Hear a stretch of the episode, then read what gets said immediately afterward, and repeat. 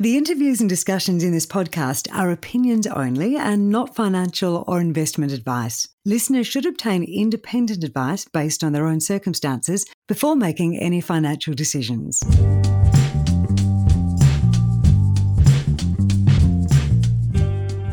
Hello, Stock Insiders. Today, natural gas, the cleanest form of fossil fuel on the planet, producing the least amount of carbon emissions per unit of electricity. Demand for natural gas is growing, and in one corner of the world, Asia, the gas demand story is stronger than anywhere else. In fact, Asia is slated to overtake Europe as the biggest gas consuming region in the globe. The region's massive thirst for cheap gas expected to increase by 40% in less than a decade. So, today we're going to look at a potential option to get your teeth into that Asian energy growth market Conrad Asia Energy. They've been working on Indonesian offshore gas targets since 2010, originally as a private energy company engaging in the exploration, appraisal, and development of natural gas projects in Southeast Asia. Now they're on the ASX, code CRD. Is there investment potential for you in their energy play? What could they say to convince you to be part of their story? I'm Christina Morrissey. Let's dive into Stock Insiders. And the expert guiding us through the Conrad Asia story, non executive director, Mr. Mario Traviati. Hello, sir. Hello. Hello. Great to have you on the show. Now, Conrad, let's set the scene. You are an Aussie company. So, why Asia, and in particular Indonesia, and by virtue of location, Singapore? Yeah, um, just to give you sort of my background, um, I, I, lived in Singapore for 10 to 15 years. Um, I was head of Merrill Lynch's Asia Pacific Energy Research Team, so I have a deep understanding uh, of the energy markets uh, in that region. When we look at the region, as you pointed out in your introduction, it's the fastest growing energy consumption region in the world and the fastest growing gas consumption region in the world. So it's a it's a it's an economic powerhouse that, that's hungry for energy and obviously a, a region of the world that does need to transition from from coal to, to natural gas. So the investment opportunity that's come up is obviously in Indonesia. Now, as, again, as you pointed out in your introduction, it's the fourth most populous country in the world, but it's also one of the fastest growing economies uh, in the world. So this is a an economy that, that again used to be well Indonesia was part of OPEC at some stage, so they had a lot of oil and gas production that it was exporting, and now they've turned to a, into a big importer. So if you look at the macro energy environment sort of globally, there's no better place uh, on planet Earth to to try and build a uh, a gas business. So what we were trying to do, or what we're doing with Conrad, is positioning the company in this in this enormous market opportunity for for gas in Asia and helping some of the economies in Asia transition from uh, from coal from coal to natural gas. So it's coal that's being used to power those nations at the moment. Correct. Yeah, they're big consumers of coal and, and they're amongst the fastest growing carbon emitters in the world. And, and the G20 was actually, it's interesting, the G20 last year, late last year, was actually in Indonesia, which is sending out a pretty strong signal to the rest of the world of what they believe is happening in that country at the G20, um, the G20 committed something like $20 billion to help transition Indonesia away from coal. So there's a huge opportunity there for for, for, for, for the gas uh, for the gas for, for, people to go their gas businesses in that country. What was the catalyst for Conrad to push that button and float on the ASX last year? Yeah, good question. I mean, we we've been a private company for, for, for about ten years, and we've been funding our activities uh, obviously through through the private equity route and through high net worth uh, sort of individuals over that period. But when you get to a certain size um, and you want to expand a little bit more aggressively in the macro environment and your asset base suits that expansion, then you really need to tap sort of the public markets uh, for that uh, uh, for that additional equity that you need. The other thing too is as as a public company operating in some of these markets, being public um, makes you a little bit more transparent in terms of your yeah, your finances, your, your, your board, your people, and your whole structure. So if you look at our project that's going to be supplying uh, gas from Indonesia to Singapore, having that transparency and, and, and b- behind that actually enhances your ability to operate in, in some of these markets. Mm. Talk, t- talk us through that that project, the the Mar- Mako or Mako project. Mako, yeah, yeah. the Mako gas field. Yeah, we discovered Mako uh, in 2016. It was an exploration well that we drilled and funded and funded privately, which was a which was a high risk. I mean, all exploration is risky, but we were we were fortunate in that we did a lot of our homework and and and, and made that uh, made that discovery. Now, Mako, as it sits today, then we've drilled a few appraisal wells and delineated the resource, and it actually ended up being two times bigger than what we actually thought. So, as Mako sits there today, it's the largest undeveloped gas field uh, in the West Natuna in the West Natuna Sea. Now, that area of West Natuna has been supplying gas to Singapore and Malaysia for more than two decades. So it's got a long history of uninterrupted gas supply into those two into those two markets. So if you threw a dart at Asia and wanted to hit the best place to find gas, it would be it. Basically, all the export infrastructure's in place, the big trunk lines both into Singapore and Malaysia, and there's a lot of oil and gas platforms that are currently running at probably 20 to 30% of their capacity. So there's a lot of capacity in the system to take gas and export it into those particular markets. The beauty of having all the established infrastructure is that your development is relatively straightforward, uh, low cost, and obviously the low cost uh, and the area itself is shallow water shallow uh, reservoirs at the gas where the gas is held. So all of this combined gives you a, a pretty high rate of return uh, on the project in a fairly simple fairly simple development.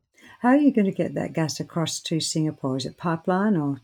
Correct, yeah. There's already pipelines in the system in the West Natuna Sea that's connected directly into Singapore.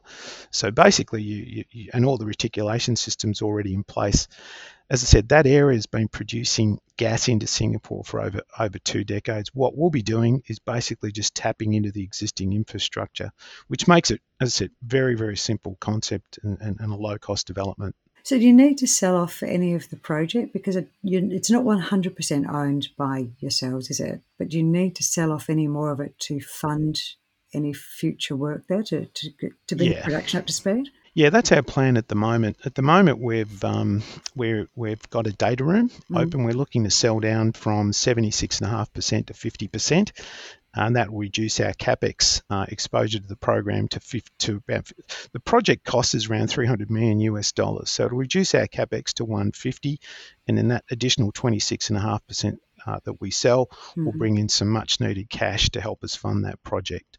So we're looking to fund the project uh, with project finance. Once again, having a, a, gas project as opposed to oil and having a counterparty such as the Singapore government uh, really enhances our ability to, to, to fund that type of project.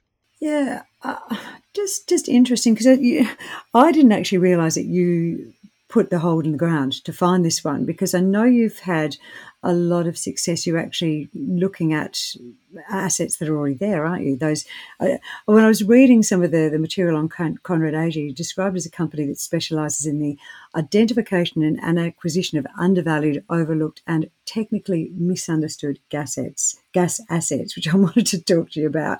What does that last one actually mean? Technically misunderstood. Well, sometimes if you look at the area, like Mako, we actually made the discovery ourselves and we appraised the discoveries and we're the operator. But our other area that we operate now is in Aceh. And in Aceh, there was discoveries, gas discoveries made there in the 1970s. So if you go back to the 1970s, people looking for oil, um, actually found gas. And back then, uh, gas was a second prize um, and a very little value in that particular lo- location. So, once again, we knew the gas was there, underappreciated, uh, not valued, and basically forgotten about for decades.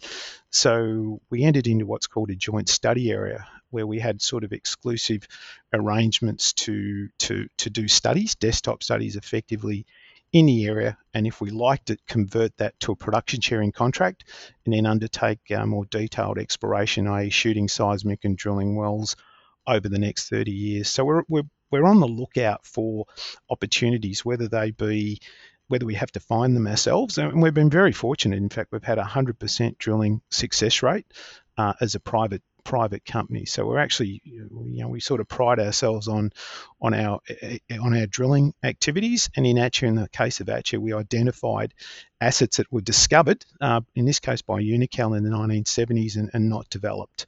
And so we chased them down. It's taken us six, five, six years to get there, but we're very, very excited about what we've got in Aceh. Are you surprised that they weren't developed or snapped up earlier by others in the market? Yeah, yeah, I am actually. But once again, we started this. I mean, this whole gas uh, in gas price and, and, gas transition fuel story really took off probably three years ago. Um, whereas our entree into the Aceh appraisal started you know five to six years ago. Mm. So we were we were years ahead of the the curve. So once you appoint, once you're awarded a joint study, you do have exclusivity over that area until they decide to put it up for production for a production sharing concept. So so n- not surprised at the time, but if the same thing would have happened today, mm. uh, you know it's, it's, highly unlikely that a small company like um, Conrad would have been given access to such an opportunity. Great. Okay. So describe the response of the markets and the power companies to what you're offering. Uh, to, to Mako, yeah. um, as I said, we've got um, we've got a data room open. Um, that data room is being run by a major US uh, investment bank. We've um, we've got huge interest um, yeah. by big companies, uh, national oil companies, uh, both Asian uh, companies and international companies. So they see it as a as a good sort of footprint into Asia. I mean, you know, signing a gas contract to supply gas to Singapore sets you up for a 10 to 15 year steady and secure sort of cash flow stream. So there is a lot of interest in that particular asset from from companies looking to expand into Asia, because the other side of what's happening is obviously there's a lot of um, countries around the world and governments sort of trying demonizing the, the fossil fuel industry, as we've seen here in Australia and, and parts of Europe and even North America. So some of those companies that are struggling to grow uh, and identify opportunities in those countries and markets are actually looking to come to Asia, uh, particularly in the region where we operate, where it's the exact opposite. Um, you've got a situation here in Indonesia where they've got a stated objective to double their gas production between now and 2030. So when you're looking to grow a business and you've got that sort of incentive and, and support from the government and the industry in general, it's a pretty attractive place to do business. So we're seeing a lot of interest from people coming from companies from Europe, North America, and even Australia uh, looking to expand into the Asia Pac area. These countries, all of them, the Vietnam, the Philippines, um, Thailand, particularly Indonesia, because of its size, um, is desperate to attract that uh, that kind of investment. You mentioned policies and incentives. What does the politics and policies for resources and mining in Southeast Asian region mean for, for Conrad and for us as potential investors? Yeah, it's, it's interesting. I mean, people often when you talk about Indonesia, um, they always bring up the issue of sovereign risk and, and operating in in those environments. And, and, without question, whenever it really depends, Conrad's business model is we're offshore. And we don't have any onshore production assets or any assets onshore Indonesia. They're all offshore. And that's a deliberate strategy by the company to have all of our businesses located in, in offshore locations, i.e., platforms and, and everything pipelines, etc. So we don't have anything onshore, and the reason for that is, you know, obviously you've got a a country with close to 300 million people. So the moment you go onshore, you're dealing with you know local governments, provincial mm. governments, landowners, environmental groups, operating in a, in a in a country that size, uh, and dealing with so many interest groups does always could could cause problems. So we've steered away from that. Um, but any emerging market or any emerging economies that you go onshore and, and, and, run into sort of people and landowner issues, you're always going to be, not always, but it's going to be challenging managing all of that. So, and mining companies in particular that have to be onshore uh, can run into problems as we've seen in the past in all of those countries. I feel like in the last six months, just going through all the news and information on Conrad Asia, there's been a lot of talk about yourselves and and things have been moving quite quickly. Do you feel that in the since you've listed? Yeah, it, it's interesting point in that when as soon as we listed, I guess our gravitas with the governments changed um, because obviously the Mako project itself, I mean, the net present value to the Indonesian government through its fiscal take is in excess of a billion US dollars.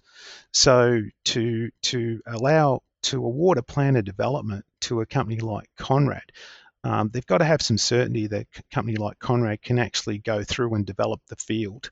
So the listing and getting that access to capital to order the long lead items and move forward with the project was pretty critical. So as soon as we listed, um, the government awarded us the, the petroleum development license, and as we've continued to push forward with the project, and we're hoping that over the next few months we'll sign the the final sort of binding term sheet to sell gas into Singapore. And again, being a listed company, having access to capital and transparency has really enhanced our uh, enhanced our standing in the market.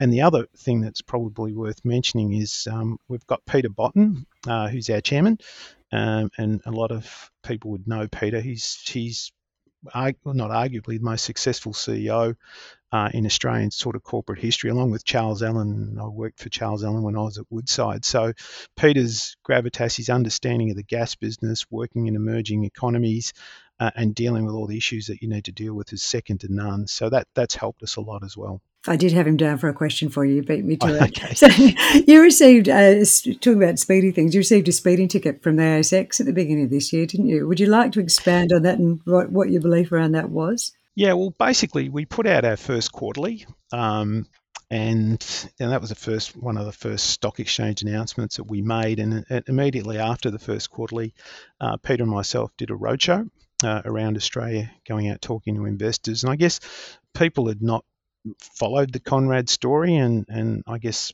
you know Peter's presence in the company and his track record certainly attracted a lot of investment interest. And and we did we listed at 146 we slipped down to probably the one, mid 120s and and that road that road show effectively put us back over the listing price. So even though it ran up it it probably shouldn't have gone down that far in that in that time so yeah it was basically getting out talking to brokers and, and investors and presenting our quarterly, and not just that, presenting the company, which they'd not been exposed to before. Yeah, got to get that story out there. So, one last question. You're a big believer in the point of difference. What is Conrad's? Yeah, huge. I mean, there's if you look at the Asia Pac region, um, and you look at the gas story, and people that want to invest in the Asian gas story, and as I said before, the fastest growing gas consumption region in the world, your best market for gas, there's no other listed company that is pure gas, pure offshore Asia. So you know, product differentiation is is is really important, and we think we have that. You know, we've got the projects, we've got the people, we operate all of our licenses, and we're pretty much in complete control of of what we do and the best macro story. Um, without any other investment alternative that gives you that direct exposure. A lot of the gas in Asia Pac is held by the national oil companies, so we're one of the few that actually hold um, hold reserves in, in a in, in a company that's completely focused and completely offshore in the gas business.